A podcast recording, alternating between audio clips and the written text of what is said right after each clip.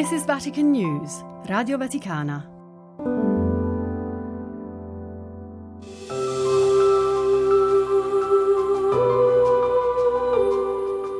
Anche chi sa poco o nulla di lui, quando scrive un'email o guarda il calendario, calcola gli anni a partire da quello della sua nascita. E chi la domenica riposa un'ora di più e non va al lavoro, lo fa perché ogni domenica si ricorda la sua risurrezione.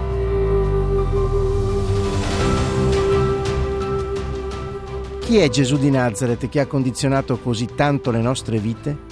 Sono Andrea Tornielli e questo è Nazareno, il podcast che vi racconta la vita di Gesù.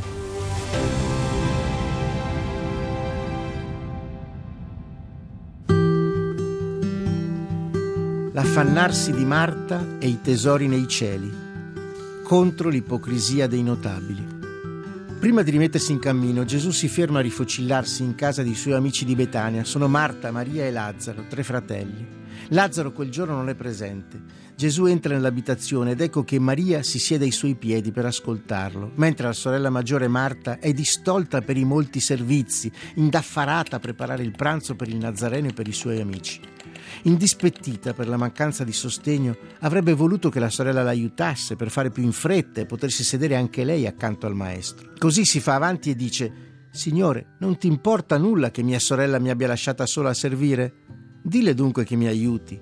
Rimanevano infatti ancora molte cose da fare, ma Gesù le risponde, Marta, Marta, tu ti affanni e ti agiti per molte cose, ma di una sola c'è bisogno. Maria ha scelto la parte migliore, che non le sarà tolta. L'aveva richiamata a guardare all'essenziale. Scende il silenzio nella stanza, gli sguardi delle due sorelle si incrociano. Marta si accovaccia accanto a Maria. Continuano a guardarlo parlare. Il pranzo sarà più frugale di quanto Marta avrebbe voluto, ma si sono cibate della parola di Gesù. È l'occasione per il Nazareno di parlare ancora della preghiera con esempi e similitudini che hanno un unico scopo, indurli a chiedere, a mendicare, sempre e comunque, senza mai stancarsi. Dice loro, se uno di voi ha un amico e a mezzanotte va da lui a dirgli amico, prestami tre pani perché è giunto da me un amico da un viaggio e non ho nulla da offrirgli. E se quello all'interno gli risponde non mi importunare, la porta è già chiusa, io e i miei bambini siamo a letto, non posso alzarmi per darti i pani. Vi dico che, anche se non si alzerà a darglieli perché suo amico, almeno per la sua invadenza si alzerà a dargliene quanti gliene occorrono. Ebbene, io vi dico, chiedete e vi sarà dato, cercate e troverete, bussate e vi sarà aperto, perché chiunque chiede riceve, e chi cerca trova, e chi bussa sarà aperto.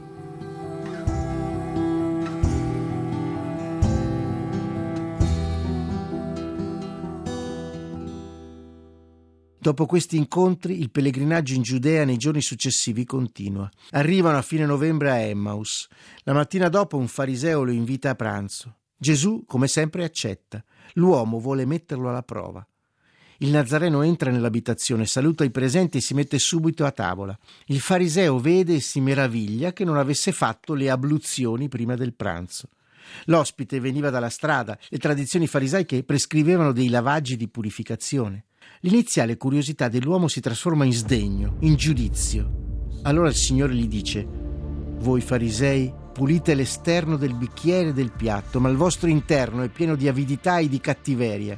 Stolti, Guai a voi farisei che pagate la decima sulla menta, sulla ruta e su tutte le erbe e lasciate da parte la giustizia e l'amore di Dio. Queste invece erano le cose da fare, senza trascurare quelle.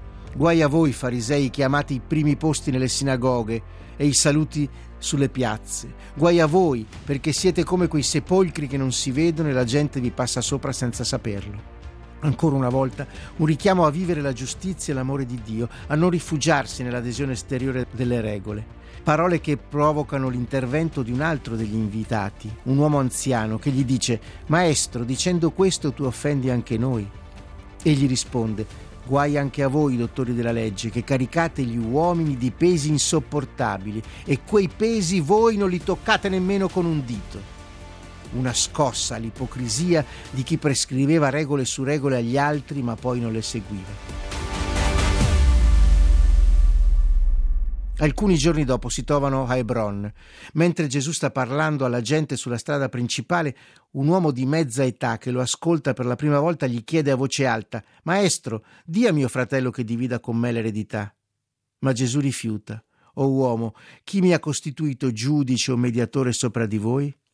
E dice loro fate attenzione e tenetevi lontani da ogni cupidigia, perché anche se uno è nell'abbondanza, la sua vita non dipende da ciò che egli possiede.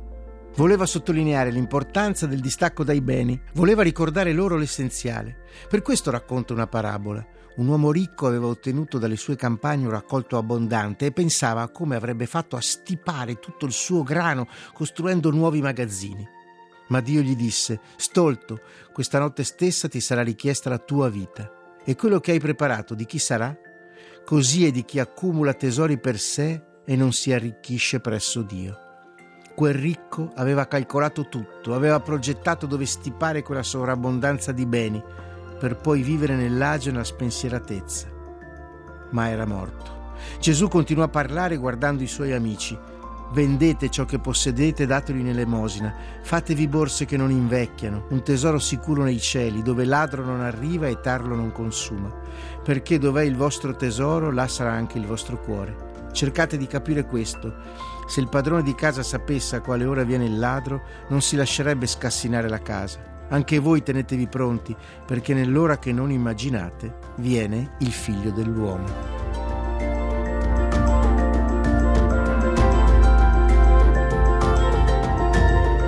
Avete ascoltato Nazareno, un podcast scritto e raccontato da Andrea Tornielli, come libero adattamento dal libro Vita di Gesù, edito da PM, e a cura di Benedetta Capelli, Fabio Colagrande e Amedeo Lo Monaco. Realizzazione tecnica di Adriano Vitali.